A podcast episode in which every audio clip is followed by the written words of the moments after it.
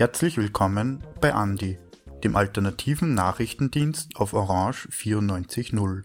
Jeden Freitag um 17 Uhr. In dieser Sendung haben wir folgende Beiträge. Obdachlosigkeit und psychische Erkrankungen. Das Neunerhaus hat ein neues Projekt zur Unterstützung von Personen, die von Wohnungslosigkeit und psychischen Erkrankungen betroffen sind, ins Leben gerufen. Philipp Strobel spricht mit Stefan Kremmel, dem ärztlichen Leiter, und Elisabeth Hammer, der Geschäftsführerin des Neuner Hauses, darüber. Österreichische und EU-weite Bürgerinneninitiative für ein bedingungsloses Grundeinkommen. Eine EU-weite Initiative fordert die EU-Kommission auf, konkrete Pläne zur Umsetzung eines bedingungslosen Grundeinkommens in den einzelnen Staaten auszuarbeiten. Dagmar Klamminger spricht über die Idee des bedingungslosen Grundeinkommens und über die Rahmenbedingungen für die Initiative. Denkmäler für die Opfer von Femiziden. Seit Frühling 2021 wird am Jüppenplatz in Otterkring eine Gedenkwand betreut, die auf die Anzahl der Femizide in Österreich aufmerksam macht. Auch im Auer-Welsbach-Park in Rudolfsheim 5 Haus stehen neuerdings 30 Kreuze, die auf die steigende Anzahl der Morde hinweisen. Anita Peach hat mit den Organisatorinnen der Gedenkwand und einer Person, die sich um die Erhaltung der Kreuze kümmert, gesprochen. Zum Schluss übernehmen wir einen Gastbeitrag von Radio Dreieckland über die Ermordung eines führenden jesidischen Politikers durch einen Drohnenangriff der Türkei. Jene Angriffe mit türkischen Drohnen finden regelmäßig in der Region statt und führen zu einer starken Anspannung und Unsicherheit der dort lebenden Bevölkerung das Interview wurde mit einem Sprecher des Kurdischen Zentrums für Öffentlichkeitsarbeit in Deutschland geführt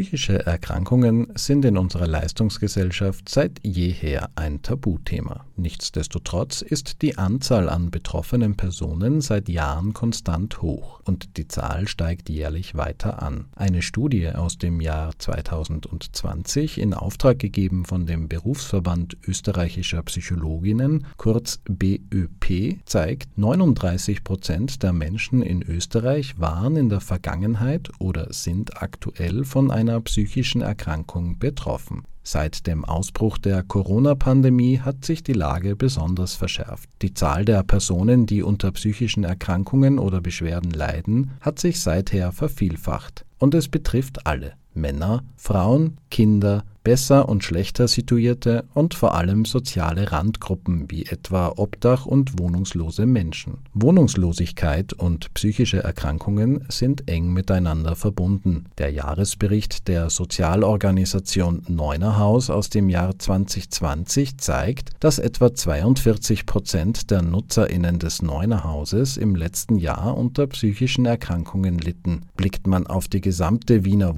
Wohnungslosenhilfe, spricht man sogar von 49 Prozent Obdach- und wohnungsloser Menschen mit diesen Belastungen. Das ist beinahe jede zweite Person und inkludiert sowohl im Hinblick auf das Neuner Haus als auch in Bezug auf die gesamte Wiener Wohnungslosenhilfe nur jene Menschen, die offiziell registriert sind und eine Diagnose gestellt bekommen haben, wie der ärztliche Leiter von Neuner Haus, Dr. Stefan Kremmel, erklärt.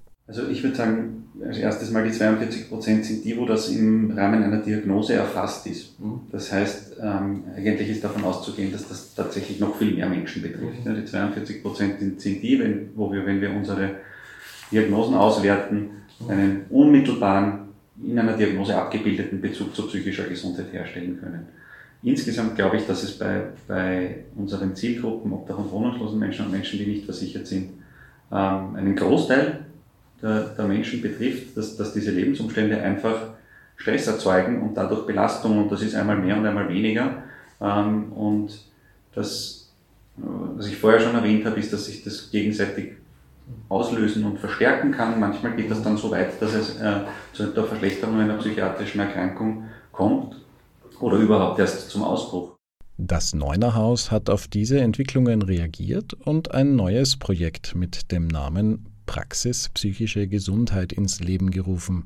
Als Mitinitiator des Projekts, das seit 28. September 2021 im Betrieb ist, erläutert Dr. Stefan Kremmel, worum es dabei genau geht und warum dieses Projekt österreichweit einzigartig ist. Äh, du hast unten das Gesundheitszentrum gesehen, oder? Da haben wir drei Praxisräume im Bereich Allgemeinmedizin und zusätzlich noch einen eigenen Raum, wo die diplomierte Pflege sich ums Wundmanagement kümmert. Ähm, und die Ordinationen sind bei uns immer halbtags geöffnet und in aller Regel zweifach oder dreifach auch ärztlich besetzt. Das heißt, während der normalen Öffnungszeiten sind wenig Räumlichkeiten äh, frei und, und leer. Allerdings ist es so, dass wir am Dienstag ähm, Vormittag nur die Zahnarztpraxis geöffnet haben und dementsprechend sind Dienstagvormittag die Praxisräumlichkeiten zur Verfügung. Und das ist gleichzeitig auch so der Schwerpunkttag der Praxis psychische Gesundheit, wo wirklich das ganze Team da ist, mhm. ähm, wo in mehreren unterschiedlichen Konstellationen Gespräche auch in geschützten Räumen möglich sind, wo man sich dann sozusagen auch Menschen, mit denen man an einem anderen Tag mal ins Gespräch gekommen ist, ähm, wieder einladen kann für ein für ein längeres, ausführlicheres Gespräch in einem eigenen Raum. Ansonsten ist es so, dass ähm, immer, wenn das Gesundheitszentrum geöffnet ist, Mitarbeiterinnen der Praxis psychische Gesundheit da sind. Das sind in aller Regel Duos, mhm. interdisziplinäre Miniteams, die da einfach während des Betriebs da sind und ganz, ganz niederschwellig im Wartebereich, im Café, in der Grätzloase, vor der Einrichtung mit den Menschen ins Gespräch kommen. Das heißt, diese Erstgespräche finden in der ganzen Einrichtung statt, wo auch immer dann gerade äh, der richtige Ort dafür ist, sozusagen. Mhm. Und der Dienstag ist der Tag, wo das, wo das Angebot schwerpunktmäßig da ist und wo dann auch ähm, Gespräche, wie gesagt, äh, in anderen Kontext, in einem anderen Setting möglich sind. Mhm. Die psychiatrische Ordination ist Dienstag und Donnerstag Vormittag besetzt ähm, und die Gruppenangebote finden an drei unterschiedlichen Nachmittagen statt. Und da ist weder im ärztlichen Kontext noch bei der Pflege noch bei der Sozialarbeit, die ja alle einen berufsgruppenspezifischen Auftrag haben, den sie erfüllen wollen und müssen, sollen, ähm, Zeit dafür. Und insofern ist dieser dritte Baustein, den wir dann auch ganz plakativ Zeit zum Reden benannt haben, mhm. ähm, einer, der das Angebot wirklich, wirklich einzigartig macht, weil Menschen, die gerade jetzt belastet sind, einfach unmittelbar mit Expertinnen ins Gespräch kommen können. Und das völlig erwartungsfrei, also ohne da jetzt irgendwas liefern zu müssen, ohne irgendein Ziel, ohne, auch ohne dass wir das Ziel haben, dass die dann unbedingt beim Psychiater in der Ordi landen am Schluss, mhm. sondern einfach mal zum Reden. Das Projekt Praxis Psychische Gesundheit wird vorerst bis März 2022 vom Sozial- und Gesundheitsministerium finanziert. Elisabeth Hammer, Geschäftsführerin von Neunerhaus, rechnet aber mit einer langfristigen Finanzierung, sieht sie mit dem Angebot doch ganz klar einen gesellschaftlichen Nerv getroffen. Auf die Frage, ob es in Sachen Finanzierung auch hilfreich war, dass der aktuelle Gesundheits- und Sozialminister Wolfgang Mückstein früher selbst im Neunerhaus als Arzt tätig war, antwortet Hammer. Das würde ich verneinen. Viel relevanter sehe ich an, dass wir in den letzten Jahren ähm, uns stark engagiert haben, uns auch zu involvieren in, äh, in eben Reformen im Gesundheitswesen insgesamt und dafür auch angefragt werden, auch daran mitzuwirken. Beispielsweise sind wir Mitglied der österreichischen Plattform für Gesundheitskompetenz als ein mhm. Beispiel. Da werden genau solche Themen wie unseres, psychosoziale Versorgung, Verbesserung der Selbstwirksamkeit auch besprochen. Insofern ähm, glaube ich, wirken wir dran mit und sind engagiert dabei, dass die Themen, die wir sehen als Bedarfen bei unseren Zielgruppen, auch auf Ebenen von ähm, in, in der Sozial- und Gesundheitsplanung auch einen guten Platz finden. Mhm. Und ich glaube, darüber ähm, schaffen wir also schaffen wir die Rahmenbedingungen, dass auch ein Projekt wie das unsere dann auch in ihrem Bedarf und in seiner Qualität erkannt wird und gefördert wird. Beitragsgestaltung von Philipp Strobel.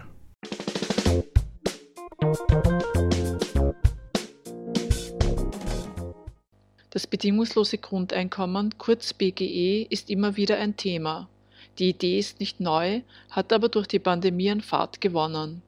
Es wurden durch die Krise die Ungleichheiten sichtbar und dadurch die Notwendigkeit eines Systemwechsels. Zurzeit gibt es eine europäische Bürgerinitiative zur Einführung des bedingungslosen Grundeinkommens. Es ist eine Bürgerinitiative aller EU-Länder, verknüpft mit der Aufforderung, an die Europäische Kommission aktiv zu werden und Vorschläge für bedingungslose Grundeinkommen in der gesamten EU zu machen.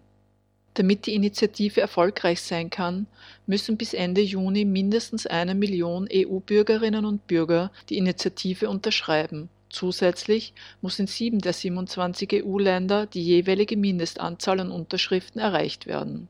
Bei Erfolg müssen sich die Europäische Kommission und das Europäische Parlament damit beschäftigen anschließend innerhalb von sechs Monaten ihr Vorgehen zur Einführung bedingungsloser Grundeinkommen in der ganzen EU mitteilen und begründen, auch bei einer ablehnenden Stellungnahme dazu. Gründe für ein bedingungsloses Grundeinkommen waren und sind vielfältig. Kritiker der Idee des Grundeinkommens argumentieren einerseits mit der Finanzierbarkeit oder dass es eine Idee von Milton Friedman, einem neoliberalen Denker sei. Beides lässt sich widerlegen. Die Idee hat bis in die Antike zurückreichende Wurzeln und es gibt diese Idee eines Grundeinkommens verstärkt seit dem Übergang der Selbst- zur Fremdversorgung. Eine Reihe von Denkerinnen sahen durch den Umstand, dass viele Menschen kein Land mehr besäßen, das ihnen Selbstversorgung ermöglichen würde, ein sich daraus ergebendes Recht auf ein bedingungsloses Grundeinkommen. In den USA sprach sich Thomas Paine schon im 18. Jahrhundert für ein Umverteilungsgrundeinkommen aus. Die Grundbesitzer sollten einen Fonds einrichten, aus dem jede Person ab 21 Jahren, ob arm oder reich, eine Summe auszuzahlen sei, und zwar dafür, dass sie, im Gegensatz zu den Grundbesitzern, nicht mehr über ihre natürliche Erbschaft, die Erde in ihrem unkultivierten Zustand verfügen konnten. Auch die Auffassung, dass jeder Bürger Eigentümer des Staatsgebietes seines jeweiligen Landes sei und ihm dafür bedingungslos ein Grundeinkommen gebühre, wurde vertreten. Aus dem Selbstverständnis des Staates wurde die Pflicht abgeleitet, seinen Bürgerinnen und Bürgern ein Existenzminimum zu garantieren. Der Staat schuldet all seinen Einwohnern einen sicheren Lebensunterhalt, Nahrung, geeignete Kleidung und einen Lebensstil, der ihre Gesundheit nicht beeinträchtigt. In letzter Zeit mehren sich die Stimmen, die die Finanzierung über eine Finanztransaktionssteuer vorschlagen. Oder andere sehen die Finanzierung in einer Konsumsteuer. Beides ließe sich einfach bewerkstelligen. Unsere Gesellschaft ist normiert durch eine bestimmte Arbeitsmoral und Ethik. Erwerbsarbeit, also bezahlte Arbeit, wird als wesentlicher Punkt in der Selbstwahrnehmung und im Sinne eines wertvollen Mitglieds der Gesellschaft angesehen. Bei Umfragen stellte sich heraus, dass die meisten auch bei einem bedingungslosen Grundeinkommen aus diesen Gründen weiter einer Arbeit nachgehen würden. Sie würden allerdings genauer darauf schauen, was sie arbeiten und auch mehr darauf, ob es etwas Sinnvolles ist und gut für die Gesellschaft und die Umwelt. Außerdem würden Menschen, die ehrenamtliche oder unbezahlte Kehrarbeit leisten, unterstützt. Europaweit gibt es Initiativen, die die Einführung eines bedingungslosen Grundeinkommens fordern und durch Medienarbeit versuchen, die Vorbehalte zu beseitigen. Auch in Österreich gibt es eine Initiative, die ein weiteres Volksbegehren auf den Weg gebracht hat. Es braucht 100.000 Unterschriften, damit es im Parlament behandelt werden muss. 11.000 Unterschriften fehlen noch. Inzwischen gibt es auch Literatur aus Österreich zum Thema. Die Politikwissenschaftlerin Barbara Breinsack hat vor kurzem das Buch mit dem Titel Vom Wert des Menschen veröffentlicht. Hier werden verschiedene Ansätze ausführlich beschrieben und die Finanzierbarkeit nachvollziehbar besprochen. Politisch und gesellschaftlich hat das bedingungslose Grundeinkommen Eingang in die Diskussion um eine nachhaltige und sozial gerechte Gesellschaft gefunden. Gestaltung des Beitrags Dagmar Klamminger.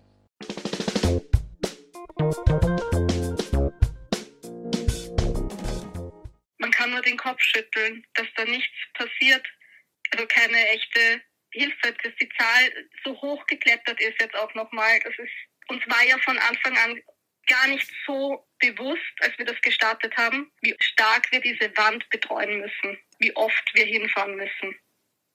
Am Üppenplatz in Wien-Otterkring haben junge Aktivistinnen eine Gedenkwand errichtet.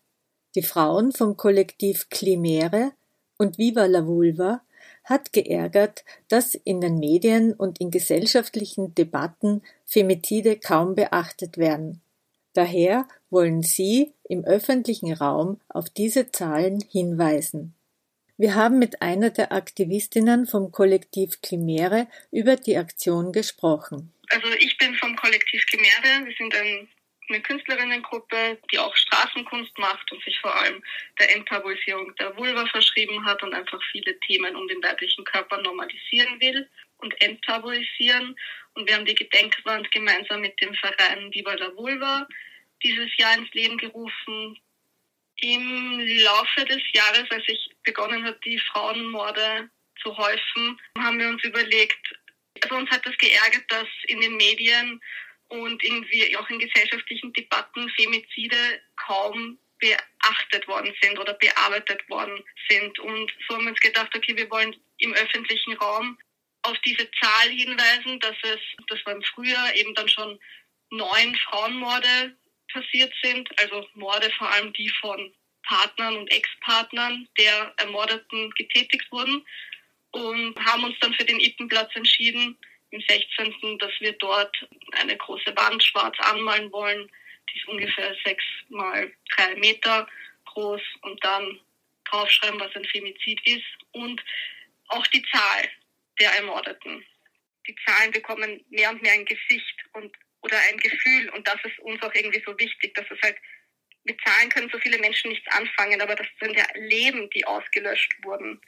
Und das hätte alles nicht sein müssen. Es hätte alles verhindert werden können. Wir haben die Aktivistin auch gefragt, wie die Menschen auf die Gedenkwand reagieren und wieso sie gerade den Üppenplatz für diese Gedenkwand ausgewählt haben. Die meisten reagieren mal ähm, interessiert. Viele stellen Fragen, auch was ein Femizid ist oder bekunden dann auch ihr Mitgefühl und dass es schlimm ist, sowohl Männer als auch Frauen. Also wir haben diesen Platz auch gewählt, weil dort äh, sind viele Menschen, die Sport treiben, die einfach ihre Freizeit dort verbringen. Also es ist jetzt auch kein klassischer Ort, wo sich jetzt, sage ich mal, viele Frauen aufhalten, sondern eher ein doch sehr männerdominiertes Publikum. Aber es kommen auch ähm, ab und an Frauen mit ihren Kindern vorbei und erklären dann den jungen Mädchen sind das meistens, was wir da tun oder wir reden dann mit ihnen. Und es sind meistens sehr rührende Gespräche. Die jungen Aktivistinnen haben diese Gedenkwand errichtet, um in der Öffentlichkeit Bewusstsein für dieses Thema zu erreichen. Was sie sich zusätzlich von dieser Aktion wünschen und erhoffen, hören Sie nun.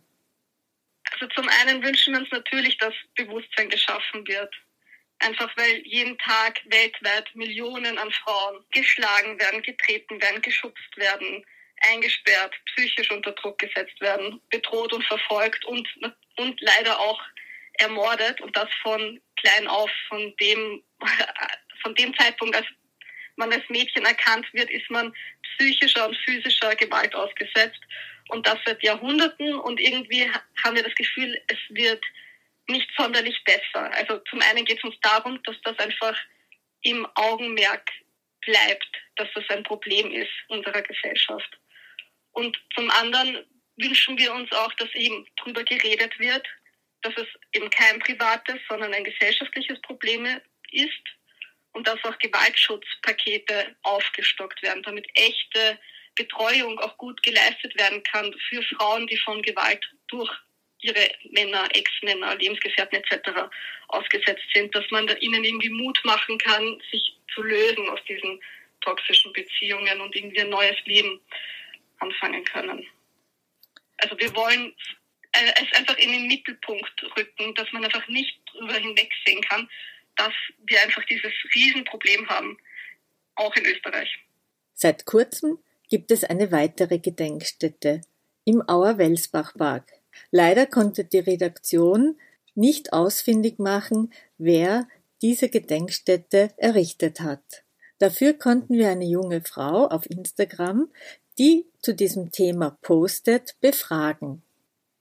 Ich habe aus meinem Fenster geschaut, weil ich wohne da in der Nähe. Und da ist mir aufgefallen eines Tages, dass da einfach Kreuze waren. Und ich habe überhaupt nicht gewusst, wer das gemacht hat, zu welchem Thema, was das soll. Ich habe schon wilde Theorien gehabt, was das soll. Und dann bin ich einfach runtergegangen und habe geschaut, ob da vielleicht ein Schild dabei steht oder irgendwas. Und tatsächlich gibt es dazu auch ein Schild, was halt erklärt, dass das für die ähm, Femizide gedacht ist und für jede getötete Frau in Österreich gab es also ein Kreuz mit dem äh, Todesdatum drauf. Ähm, es hat halt angefangen Ende November, glaube ich, und da waren 29 Femizide. Und es ist dann mittlerweile auch so, weil es schon so lange in Anführungszeichen steht, dass der 30. dazugekommen ist und es war auch wirklich dann an dem Tag ein 30. Kreuz da und das Schild wurde aktualisiert und es steht jetzt drauf 30 Femizide.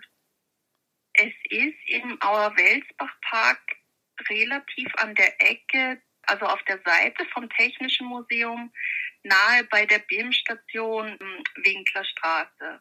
Mitten in einer Wiese. Es ist jetzt, dadurch, dass Schnee liegt, es ist relativ schwer zu finden.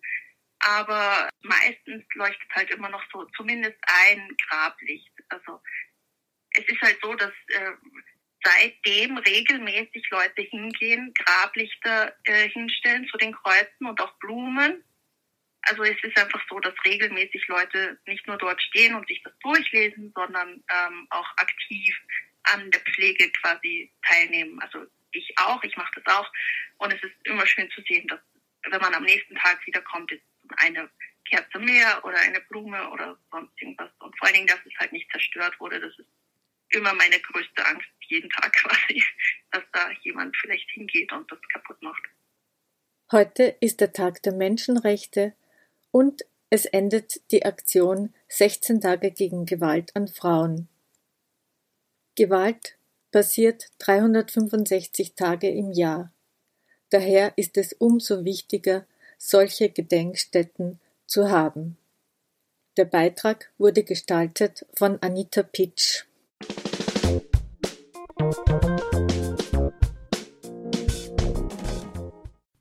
Der kurdisch-jesidische Politiker Merwan Bedel wurde am Dienstag in Nordirak, genauer gesagt in dem Gebiet, das kurdisch Schengal, arabisch Jebel Sinjar heißt, ermordet. Was weißt du darüber? Ja, genau. Also am Dienstag ist dieser Drohnenangriff passiert und das war ein gezielter Anschlag gegen eben Merwan Bedel. Merwan Bedel war der Co-Vorsitzende des Autonomierates in Schengal oder Sinjar auch in den deutschen Medien genannt. Und diese Region ist halt ähm, ein jesidisch bewohntes Gebiet. Da lebt die Religionsgemeinschaft der Jesiden und Jesiden. Und die haben im Prinzip nach dem Genozid 2014, im August 2014, hat der IS dieses Gebiet angegriffen und hat einen Genozid verübt und mehr als 10.000 Menschen äh, ermordet, tausende Frauen entführt nach diesem traumatischen Erlebnis haben die Jesiden und Jesiden entschieden, dass sie dort ein Selbstverwaltungssystem aufbauen, dass sie ihre eigenen bewaffneten Strukturen aufbauen und sich im Prinzip, um sich im Prinzip zu schützen gegen mögliche weitere Angriffe, weil dieser Angriff damals 2014 ist dadurch zustande gekommen, dass die Peschmerga-Einheiten der Demokratischen Partei Kurdistan hm. sich einfach zurückgezogen haben über Nacht und die Menschen schutzlos äh, zurückgelassen haben und im Prinzip haben die Menschen daraufhin die Lehre gezogen, dass sie sich selbst organisieren, selbst verwalten, selbst schützen. Die Türkei terrorisiert die Jesiden und die Jesiden. Die akzeptieren diese Selbstverwaltung nicht.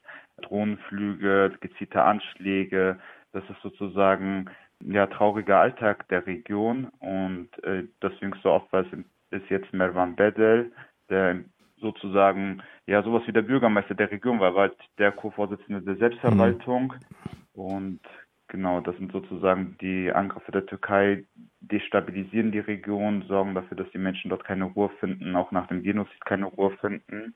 Und es ist sozusagen der jüngste Angriff einer ganzen langen Geschichte von türkischen Angriffen und Aggressionen gegen die Region. Merwan Bedel wurde in seinem oder in einem Auto angegriffen. Stimmt das so? Genau, er war in einem Fahrzeug mit seinen Kindern ähm, unterwegs und dieses Fahrzeug wurde gezielt von der Drohne verfolgt, ausfindig gemacht und äh, bombardiert. Die Kinder haben überlebt. Er ist sozusagen das einzige Todesopfer. Ähm, genau so ist die Tat passiert. Warum greift die Türkei da an? Die Türkei akzeptiert die Selbstverwaltung dort nicht. Die Türkei ist im Prinzip, greift überall dort an, wo die kurdische Gesellschaft sich selbst organisiert. Ihr Vorwurf ist, das sind PKK-nahe Strukturen, die dort sind und aus diesem Grund greift sie das Gebiet an. Tatsächlich, als der Genozid passiert ist, waren es PKK-Kämpferinnen und Kämpfer und Kämpferinnen der JPG aus Rojava, die in die Region gegangen sind, geeilt sind, um die Menschen zu retten und noch ein größeres Ausmaß des Genozids zu verhindern. Und sie haben sozusagen mitgeholfen, diese Selbstverwaltung und die äh, bewaffneten Einheiten dort vor Ort auszubilden und aufzubauen. Ähm, die PKK hat sich aber danach aus dem Gebiet zurückgezogen. Die Türkei akzeptiert das allerdings nicht. Sie sagt, das sind PKK-nahe Strukturen und unter diesem Vorwurf greift sie das Gebiet Schengal weiterhin an. Sie greift aber auch Rojava an ähm, und übt dort auch den Drohnenterror aus. Also das ist im Prinzip eine türkische Politik. Sie greifen oder führen jetzt mittlerweile nicht nur Krieg gegen die Kurden innerhalb der eigenen Staatsgrenzen, sondern überall dort, wo die kurdische Gesellschaft ihre eigenen Selbstverwaltungsstrukturen aufbaut, wo sie Errungenschaften erzielt, sind sie sozusagen Angriffsziel des AKP-Regimes. Und genau deswegen sie, ist auch Schengen ähm, ganz, mit ganz oben auf der ja, Angriffsliste des, des türkischen Staates. Was macht eigentlich die Regierung in Bagdad? Also äh, Schengal ist ja Teil des Irak. Ein, auf irakischem Territorium wurde ein irakischer Bürger ermordet. Was macht da, äh, was macht da die Regierung in Bagdad? Da herrscht äh, vor allem Schweigen. Tatsächlich ist es ja auch so, dass im Irak jetzt nach den Wahlen noch keine neue Regierung steht. Das heißt, es gibt ein gewisses Machtvakuum. Aber Schengal ist auch ein umstrittenes Gebiet. Das heißt, die kurdische Autonomieregierung unter der Führung der KDP beansprucht auch dieses Gebiet für sich. Der Irak beansprucht es auch für sich. Und im Prinzip ist es gewissermaßen im, im Niemalsland zwischen diesen beiden Machtzentren im Irak. Im Prinzip hat sich auf Druck der Türkei ähm, auch die KDP im, im Nordirak, in der Autonomieregierung Kurdistans, mit, dem, mit der Regierung in Bagdad haben sie einen Deal vereinbart, um sozusagen diese Selbstverwaltung aufzuheben ähm, und haben auch mehrfach versucht, in die Region einzudringen, um die Selbstverwaltungsstrukturen dort aufzulösen. Die Jesiden und die Jesiden wehren sich dagegen. Sie wollen sozusagen nicht wieder zurück in einen Zustand, der vor dem Genozid da war, in dem sie halt schutz, äh, schutzlos dort äh, ausgeliefert sind, sondern sie sagen, wir wollen unsere Selbstverteidigung, Selbstverwaltung aufrechterhalten. Und Jetzt gegenüber dem jüngsten Angriff herrscht in Bagdad praktisch Schweigen. Man hat keine, keine Proteste, keine, keine Reaktion. So ist die Situation aktuell. Ich würde kurz noch darauf hinweisen, auf die Drohnentechnik und die Drohnenangriffe der mhm. Türkei insgesamt. Die Türkei, das habe ich vorhin kurz erwähnt, die Türkei greift im Prinzip auch Rojava durch gezielte Drohnenangriffe an. Und ähm, zuletzt wurden in, in der Stadt Kamischlo wurden äh, drei Mitglieder derselben Familie dadurch ermordet. Davor gab es zwei Drohnenangriffe, aufeinanderfolgende Drohnenangriffe in Kobani mit fünf getöteten Menschen.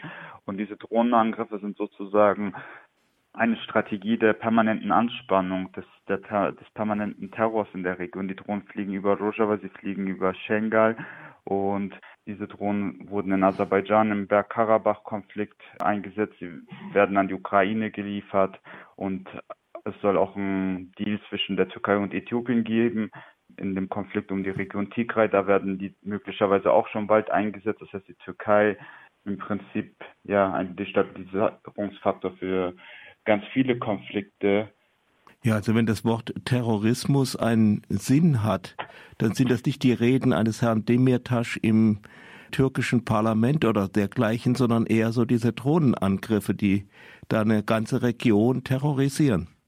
Tatsächlich, das ist so. Also ich habe vor kurzem auch mich für einige Monate in Rojava aufgehalten und diese Drohnenflüge, die sozusagen über der Stadt äh, kreisen, die sorgen letztlich für einen permanenten Terror. Die Leute sind, wissen nicht, wann der nächste Angriff passieren wird. Diese, man kann sich praktisch nicht davor schützen, außer dass man sich gar nicht mehr von zu Hause raus bewegt und selbst dann ist man nicht sicher.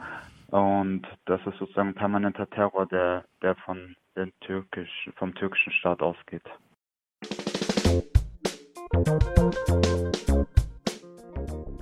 Das war Andi, der alternative Nachrichtendienst auf Orange 94.0 vom 10. Dezember 2021. Sendungsgestaltung Lukas Bartel. Alle Sendungen gibt es zum Nachhören auf cba.fro.at unter Andi Nachrichten. Vielen Dank fürs Zuhören.